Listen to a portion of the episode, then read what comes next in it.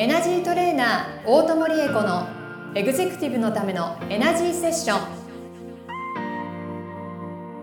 ポッドキャストエグゼクティブのためのエナジーセッションはエナジートレーナーの大友理恵子先生がエグゼクティブな毎日を送りたい全ての方に向けて人生のエネルギーを活性化させるために必要なスピリチュアル情報をお届けするのと同時に皆様からの相談にお答えしていく番組です。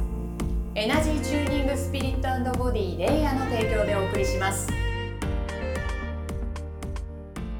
はい、今週も始まりました。エグゼクティブのためのエナジーセッション第35回スタートさせていただきます。ナビゲーターのトーマス J. トーマスです。今週も大友先生、よろしくお願いいたします。よろしくお願いします。お願いいたします。はい。今週は、もうね、毎週ね、トーマスさんにお目にかかれるのがね、本当毎週しつこくてごめんなさいなんですけれども、本当にね、そう思います。この、あの、収録の日が私楽しみでね。この時間が近づいてくると、自分のエネルギーがね、高まってくるのがわかるんですよ。えー、嬉しいですねトー。マスのおかげです。あ、なんかあるんですね、トーマスにそういう効果がんですよ。。すっごく本当に。あららららら、ちょっと自信持っていきますよ。はい。ありがとうございます。はい。というわけで今日は35回なんですけども、あの、トーマスがですね、あの、サポートさせていただいて、はいこのポッドキャストの番組を、まあ、大友先生の番組をやらせていただいてるんですけど、他にもですね、いくつか番組やってる中で、うんうんえー今日はですね、ちょっと、その、僕がサポートさせていただいている社会保険労務士の先生を、実は今日、大友先生の前にお呼びしているんです。そう、もうこんなちょっとお、お堅いお仕事の方、どうしましょう？スピリチュアルの話大丈夫でしょうか？確かに。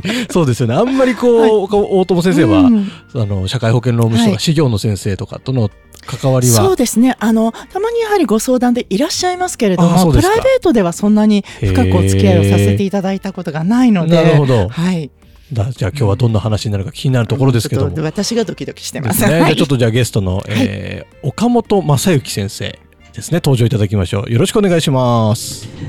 よろしくお願いします。よろしくお願いします。あの、リスナーの皆さんはお顔がご覧になれないのでね、お伝えすると、本当にいかにも聡明な、それで愛情に溢れた方なんだなっていうオーラをとても感じるんです。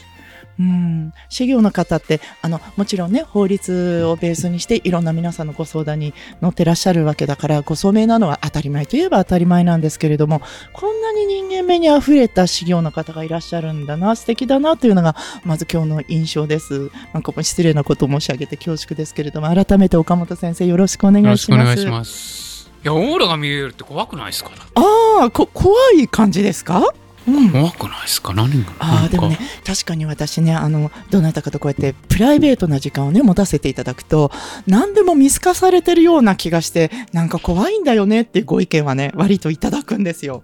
そうですよね。うん。先生大丈夫ですか、はい、ちょっとなんかちょっと、なんか普通じゃないですね、今日ね。普通の収録とは違いますね。そうですね。はい。はいでもあの実際皆さんどう見えてるのとかねどんな風に聞いてるわけっていう風にお尋ねいただくこともあったりするんですよ。うん、本当ですよね。何が見えてるんですかこれ？この僕、僕、僕の。ああ、あのね、あのね、だってごごめんなさいね、先先生に。あの、実は我々スピリチュアル、もしくは霊能者と呼ばれる人たちも何も見えてないし何も聞こえてないと私は認識してるんです。もうお顔がハテナになってらっしゃる。そうえ？あ、放送時間。すいません、すいません。あ、これテレビじゃないんですか？あれですね。はい、喋れないといけない。でも喋れ、喋れないぐらいびっくりしちゃった。そうなんですよ何も見えてないんですか？何も見えてないです。あの、もっと正確に言ったら、例えば、今のあのデジタルのテレビはまたちょっと違うんだと思いますけど、昔のブラウン会のテレビの放送って、あの、じゃあ、トーマステレビ局が何か番組をね、えっ、と、発信するときに電波が空をこうビヨビヨビヨってきて、岡本先生のブラウン管でその電波をキャッチして、多分ブラウン管の中でその色の三原色で色を作って、人を描いたり、アニメだったらその絵をやったりね、音声を再現したりして、岡本先生がお家でご家族と楽しく見ているっていう構造だと思うんです。私たちがやってることも全く同じで、岡本先生にもトーマスにも私にも平等にその様々な電波が配信されている状態なんです。で、それを私のブラウン管で音声や映像に組み替えて、岡本先生のご家庭に映像をお届けしている、こういう状態なんですね。はい。だから本当に正確に言うと、誰も見てないし、聞こえてもいない。ただ、電波をキャッチして、それを我々スピリチュアリストの頭の中で映像化して、あのークライアントの方にこういう映像が見えます。そしてこれはこんなことを意味している。というふうに解説をさせていただいている状態なんですね。で、声をキャッチしているのは、これは音声として、言語としてお伝えした方がより分かりやすいという時に、私たちが日本語に翻訳して、こういうえっ、と、情報が音声として聞こえてるようですよというふうにアウトプットしている状態なんです。ただ、その速度が、例えば私たちがテレビのリモコンポンとやると、ポンとニュースが出たりね、ドラマが見えたりするじゃないですか。それぐらいの速度で行われているので、皆さんからご覧になると実際に見えている、聞こえてるというふうに感じられる。そしてともすると、やっている私たち自身も、私は見てる、私は聞こえてるっていうふうに思うことがあるという話なんですね。そうなんですよなるほど。うんええ そうなんですね。そうなんで。す。で、私多分ね、この番組の中でも、はい。やろうと思えば誰でも見えるし聞こえる。まあ、もっと言うとね、見えてるように情報あの、キャッチできる。聞いてるように情報をキャッチできるんですよっていうことをトマスさんにお話ししてたことがあるんですけれども、それはこういうことなんです。情報は平等に与えられている。何が違うかというと、私はじゃあ自分の頭のテレビのこう、主電源をいつも入れてる状態。それで岡本先生に、ちょっとあの、ドラえもんのテレビ今回どういうお話なのか教えてほしいんだけどって言われると、なんとかテレビにチャンネル合わせて、今回の話こういうことみたいですよ。っていうふうに私が解説をさせていただいている。こんな感じなんですね。ですから皆さんも、じゃあ自分もそのリモコンを持って主電源を入れたり切ったりすれば、あの、その宇宙のドラえもんの話が見えるってことだよね。っていうふうに認識していただけると、だんだん見えるように、本当になるんです、先生。えそう。うん。なんか嘘っぽい話嘘っぽいでしょ？そうでしょ？はあ、そういう方はですね、い。ぜひ私のですね、リバースプログラムを受けていただいて、はい。封印していた岡本先生の潜在能力です。誰にも平等に与えられて潜在能力を呼び覚ましていただくか、もしくはどうぞチャネリングのクラスに お入りになってくださいませ。はい。どんな方でもわかるようになる。で、もっと言うと、よく、あの、生まれながらにして霊感体質の方っていらっしゃいますね。私なんとなくわかるんですとか、なんか見えてるんですとか、聞こえてるんですっていう方、そういう方の方が、じゃあそういう講座を、あの、チャネリングとかリーディングの講座を受けると、すぐにお仕事として通用するようなチャネラーになれるんじゃないか、スピリチュアリストになれるんじゃないかというふうに、多分今、岡本先生、思ってらっしゃる状態ですよね。多分。あんまあんまあ、そんなことは思ってない、あ、じゃあちょうどよかった。私実際にクラスで皆さんの指導させていただいて、実際にお仕事として通用するレベルになる方というのは、もともとそういう霊感体質の方よりも、全くそんなものは感じないんです。霊感なんて信じません。だからいつも左脳で日常を回してる方、常に物事を考えて、常にこう理屈でこう分析して、理屈で納得しないと腑に落ちない系の方の方が、実はお仕事としては早くものになるんです。で、それはなぜかというと、要するにこう、えっ、と、テレ宇宙テレビ局から発信されている電波を、いかに文書、えっ、と、分析して、皆さんに分かりやすい文章として再構築するか。わかりやすい映像として自分が組み立てるか、そのスキルは左脳が行っているので、左脳日常の中で使っている方の方が、あの、カウンセラー、スピリチュアルカウンセラー、スピリチュアリストとしては大成します。なるほだって、感じた情報をアウトプットできなかったら伝わらないわけで、で、このアウトプットするのは、私たちの左脳が管轄しているところなんですよね。どよく、はい。あるその僕、スピリチュアリストがよく分かってないんですけど、はい。あの、今までのとか分かったんですけどね、はい。あの、たまに、こう、お払いとかでギュッてやって払っていなくなってましたみたいな人じゃない、あれはどういう原理なんですか？あの、私も、それ、はってやって、ふってやっていなくなりましたっていうのを やるんですけれども、はい。まずその、払わなきゃいけない対象というものは、物質として何であるかということなんですけれども、あの、私たちはこの、く肉体という有機物質を持ってますよね。はい岡本先生、トーマスさん、そして私。で、ここの中にあるものは、まあ、幽体と呼ばれる、言ってみれば、想念、思念という属性のエネルギーなんです。で、払わなきゃいけない対象は、肉体という有機物質はもう失っていて、想念、思念というエネルギー体だけでそこに存在している状態なんですね。ただのエネルギーなんです。私たちの感情、それから思考、考えるはいというものも、これ実はただのエネルギーで、ちょっとお話がそれますけれども、今はあの、量子力学の側面から、あるいは物理学の視点から考えると、私たちの思いも、好きだという感情も、バカ野郎という感情も、それからこれは正しいか正しくないかという判断をする思考ですね。これもすべてデータとして、エネルギーとして捉えたときに、それをデータというふうに置き換えていくことができるということがもう分かってるんです。で、我々、霊能者と呼ばれるものが、はあ、ふう、はあ、あったって言ってる、あれは何かというと、恨めしやーという感情を持ってるデータに対して、恨む必要ないよ。恨む、恨みたいその気持ちを捨てて、自分の会いたい人のところに会いに行った方が、あなたは幸せになれるよという感情や想念というデータを対象に対してギフトしている状態なんですね。え、よくほら、あれじゃないですか。取り憑かれちゃってる人とかで、取り、なんで取り憑かれ、その、その人に取り憑くんですか？いいことをお尋ねくださいます。あら、嬉しい。えっ、と、その取り付いているの状態は何でかというと、それこそ、あの、ロジックで説明すると、じゃあ、岡本先生が何かにこう、取り憑かれている状態だとする。それはなぜ起こるという、起こるかというと、岡本先生の中にも様々な人としての感情がありますよね。じゃあ、小さな、ちょっとあれなんか妬ましいなって、修行としてすごく成功してる、あの、トーマス先生がなんかちょっと羨ましいなっていう感情があるとします。で、それは私たちの中では、まあ、負の感情というふうに分類しているエネルギーになるんですけれども、エネルギーというものは、同じ属性を持つと、持つものと引き寄せ合うという法則があるんです。ですから、岡本先生の中に、妬ましいなという感情があると、妬ましいぜっていう幽体と体を持たない想念、思念と引き寄せ合うことになるんですね。それが憑依を起こす最後、最初の一歩になります。ですから、妬み、そねみの感情の全くない人がいたとしたら、妬み、そねみを持つ幽霊には取り憑かれないことになるんです。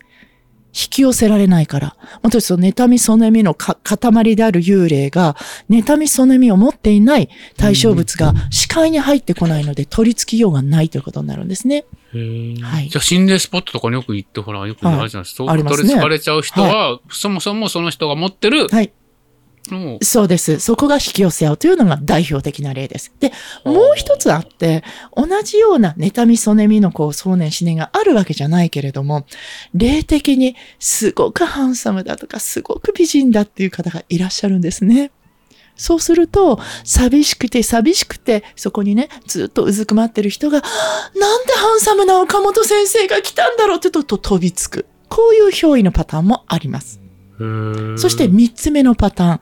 岡本先生がもう本当に善意に溢れて優しくて困ってる人をもとにかく助けてあげたいんだってお心に溢れていらっしゃる。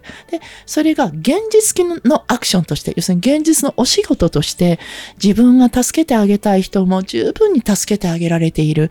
もしくは助けていけるように自分は歩み出しているということであれば、ご自身の潜在意識が満たされた状態になるので、無意識化で余計なアクションを取らなくなるんです。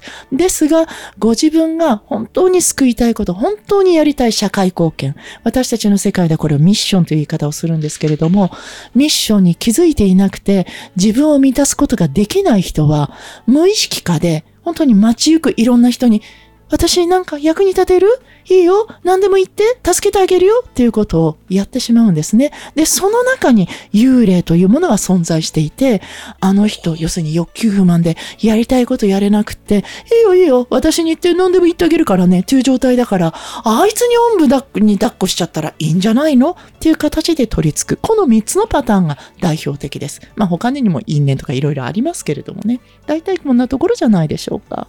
ここまで先生、大丈夫ですか？はい。い。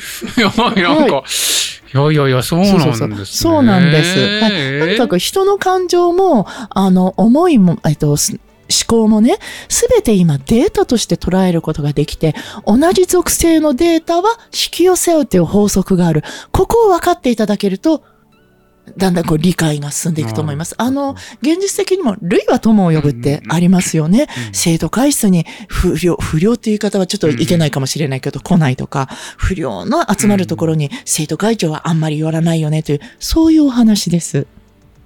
はいえ、えー？でも、うん。え？だってほら、はい。幽霊さんって、はい相当昔の人もいるじゃないですか。相それこそ戦国時代の。いますね。もっと昔の人もいますね。どんだけいるんですかすごすごく、あの、私たちと同じ、え、え、あの、現存する人間のね、か地球上の人口いますよね。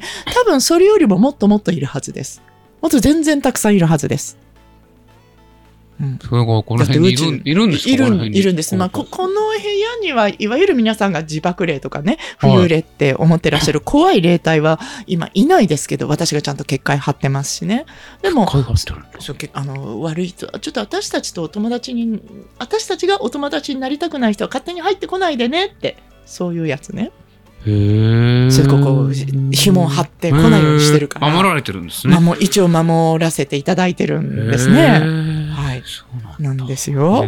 そうたたくさん たくさんいるあるんですよ幽霊がね。でその幽霊の中にも私たちの中にもいろんなタイプの人がはいるわけですよね。博打打ってるのが大好きとかカツアゲが趣味とか、うん。そうじゃなくて、いつもこう、善なる声、本当にもう岡本先生のような、もうキリストのような方とか、いろんな方がいらっしゃる。それと同じように、幽体、あまあ、肉体をも持たない霊の存在にも、いろんなタイプの方がいらっしゃるわけです。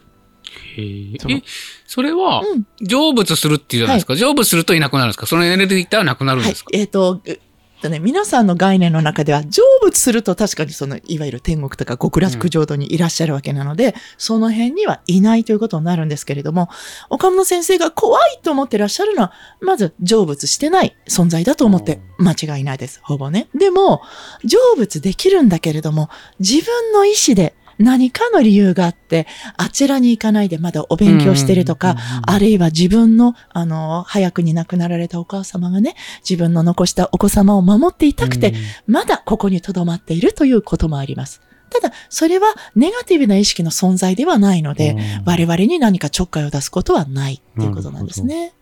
えーじゃあ戦国武将に会えたりとかするんですか？します。家康に会えるんですか？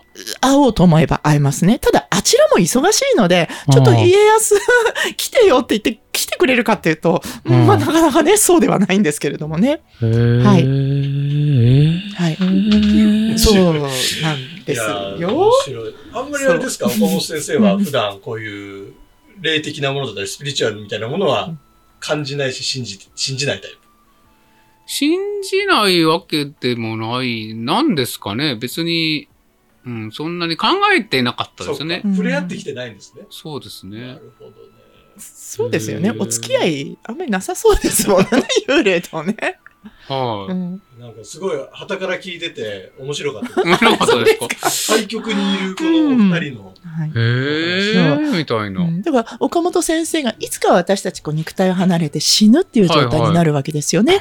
その時に、俺は死んだら普通人って成仏するわけだから、そのセオリーのと通りに正しく成仏しようと思えば、ちゃんと成仏される。でも、もしお子様のことが気になって、もう少しそばにいたいな、例えば就職するまではそばにいようというふうに、ご自分でお決めになったら、そのまま、あの、いることはできるんです。うん。はい基本ご、基本はご本人の意思で。なるはい。ほどね。そうなんですよ。あんまり、そう岡本先生納得してなさそうですけども。はい。えっ、と、まあ、今日お話しいただいて、大友先生も、なかなかこんな人が目の前に来ることないですよね。ないので、私もちょっと楽しかった面です。ですねあそうか、こういうふうに疑問をお持ちになるんだなって、はいはいはい私には当たり前の世界観ですけれども、ねそれが当たり前でない方には、こういうおもだしになって、こういうふうにハテナがだーっと並ぶんだなということがよく分かったので、これからまたこんなこともね、番組でお話、お伝えできたらなと思いまやす。なんか結構今日の回で、ちょっと今までのリスナー層とは違う層がちょっとつきそうなそんな気がしますね。気もしますよね。はい。はい。で、岡本先生の番組はですね、岡本正幸の、えーもうダメだと思う前に聞いてほしい、人に悩める社長のためのポッドキャストというですね、略してダメポっていうんですけど、ちょっと長いタイトルの番組やってまして、こちらの番組では、はいあの、岡本先生、すごいやっぱ社会保険労務士先生で、うんうんああの、いらっしゃるので、はい。その人に悩める社長さんから来る相談に対して、すごい親身になってお答えしていただける番組をやってますんで、ぜひ、あの、リスナーの皆さん、社長の方いらっしゃいましたら特にですね、あの、ぜひ岡本先生の番組も聞いてほしいなと。なるほど。あの、私が今日岡本先生にね、うん。実際にお目にかかって、この方のオーラはすごく深くて熱くて慈しみがあるというようなことを別な言葉で多分トーマスさんにね、いちょっとこう事前におしゃべりさせていただいたと思いますけれども、今の番組の趣旨を伺ってすごく納得できた気がします。岡本先生はその法律の世界で、あのもうどうにもならなかった方を諦めずに、あの人生ね、またやり直してほしいなと、本当の自分の目指すところを手にしてほしいなという思いを多分お持ちでいらっしゃると思うんですが、それを私はスピリチュアルの土壌の中でさせていただいている。そこに多分共通項があって、今日こういうご縁をいただいたのかなっていうふうに思いました。ありがとうございますう。んじゃあ、あの、あの、番組の最後にはい。ですね、えーショートヒーリングがあるんであ、すけど、そうでしたね。ショートヒーリングを、まずはじゃあ、お願いしようかな。はい、わかりました。ちょっと私、こ岡本先生をお話しさせて 感動しちゃったから、ヒーリングのこと、頭から全部抜けてました。そうですね。ははいい。えっ、と、それではですね、岡本先生と私のいくつかの共通項を感じるんですが、その中での一番大きなこと、人生を諦めずに、本当に求めているところに到達していただくこと。この、あの、エネルギーを皆様に今日はギフトさせていただきたいと思います。諦めないこと。諦めない先に皆様の幸せがあること。その幸せなエネルギーをギフトいたしましょう。では、お二方は目を閉じていただいて、はいそれぞれに諦めないでこれを手にしたいなという大いなる何か目標ですね。終わりだと思います。何でも良いので、それをイメージされてくださいリスナーの方々も、今、目前にある目標でも結構ですし、自分の人生の中で、ここまでいけるかいけないかわからないけど、ここまでいけたらという思いをイメージしてください。あ、そうですね。もうすでに空気が暖かくなってきました。では、そこに皆様のそのイメージができるだけ早く現実のものになるように、パワーチャージをさせていただきますね。はい、目を閉じて皆様はお心の中で手にしたい幸せをできるだけリアルに思い描いていってください。はいはい、ではエネルギー注入してまいりましょう。はい、ありがとうございました。ありがとうございます。どうですか、岡本先生。なんか感じましたか？初体験でなんか、はい。なん、なん、どう、どういうショ、あショートヒーリングもそうですね。はい。なんかどういう表現していいのか、はい。わからない状態です。心がふわっと。そうですねじになりますはい。なんか、うんはい、こういうのをですね、毎週大友先生は。そうなんです。すごいですね。はい。すごいですね。というかはねい、すごいとしか岡言葉が。本先生も毎週聞いてください。はい。はいはい。頑張ります。はい。ぜひぜひ、はいあの、私のリスナーのお客様でも、もし法律のことで何かお困りになっている方がいらっしゃったら、岡本先生は本当に皆さんが、本当はこういう風になりたいんだ。だから悩んでいるんだ。そのための答えが欲しい。それに必ず答えてくださる先生だと思いますので、岡本先生の番組もぜひご視聴されてください。ありがとうございます。ありがとうございました。ではあの岡本先生、番組を締めてください。はい。あ、もう私がですかはい、お願いします。はい。今日はどうもありがとうございました。ありがとうございましたいろいろと、あのー今まで知らなかったことが知れ、はい。はい。新しい分野に関心を持ててよかったと思います。あよかったです。はいまたぜひ遊びにいらしてください。はい。いいんですかこんな締め方で。大丈夫ですはい。ありがとうございましたありがとうございました。はい、ありがとうございました。今週のポッドキャストはいかがでしたか？概要欄にあるレイや LINE 公式アカウントから大友先生への相談をお待ちしております。些細な相談でもお気軽にご連絡くださいませ。それではまたお耳にかかりましょう。ごきげんよう。さようなら。この番組は提供エナジーチューニングスピリットボディレイヤー。プロデュースライフブルームドットファン。ナレーション土屋恵子がお送りいたしました。